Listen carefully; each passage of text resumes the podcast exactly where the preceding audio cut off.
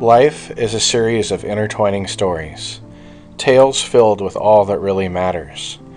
I aim to explore those stories, whether it's religion, philosophy, history, or just what we believe about the world around us. I fully believe it is these ideas that make us who we are. So hopefully you'll follow me as I search through these stories for the deeper meaning that lies behind them. My name is Jason, and this is my rickety soapbox.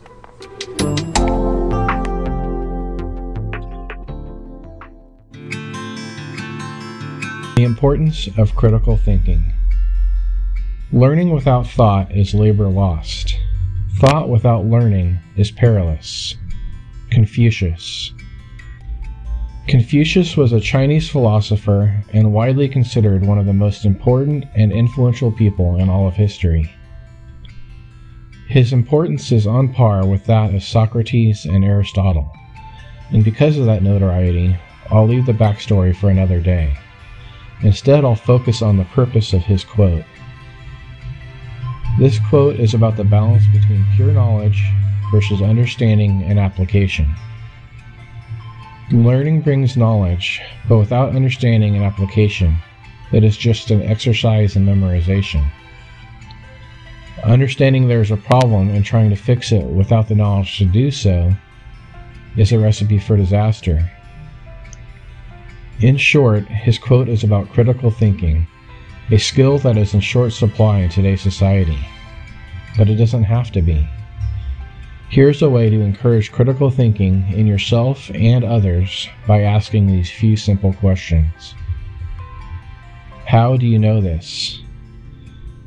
When you receive new information, consider the, whether the source of that information is reputable or if it's just something some random guy posted on the internet. Do I know this or feel this? Remember to always ask yourself do I know that this answer or does it just feel right? Too often we go on gut and just take an answer as truth because it just feels right to us. And we don't bother to check to see if it actually is right. How would your perspective be different if you were on the opposing side? Better understand the broader situation by putting yourself in someone else's shoes.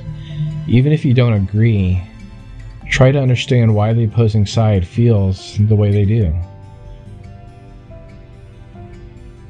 How would you solve this problem? Finding solutions to problems rather than just pointing them out is a valuable life skill. Why, why, why?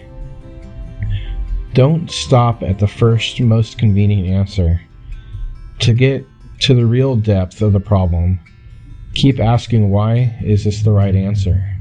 Because after all, the first one might not be the right one.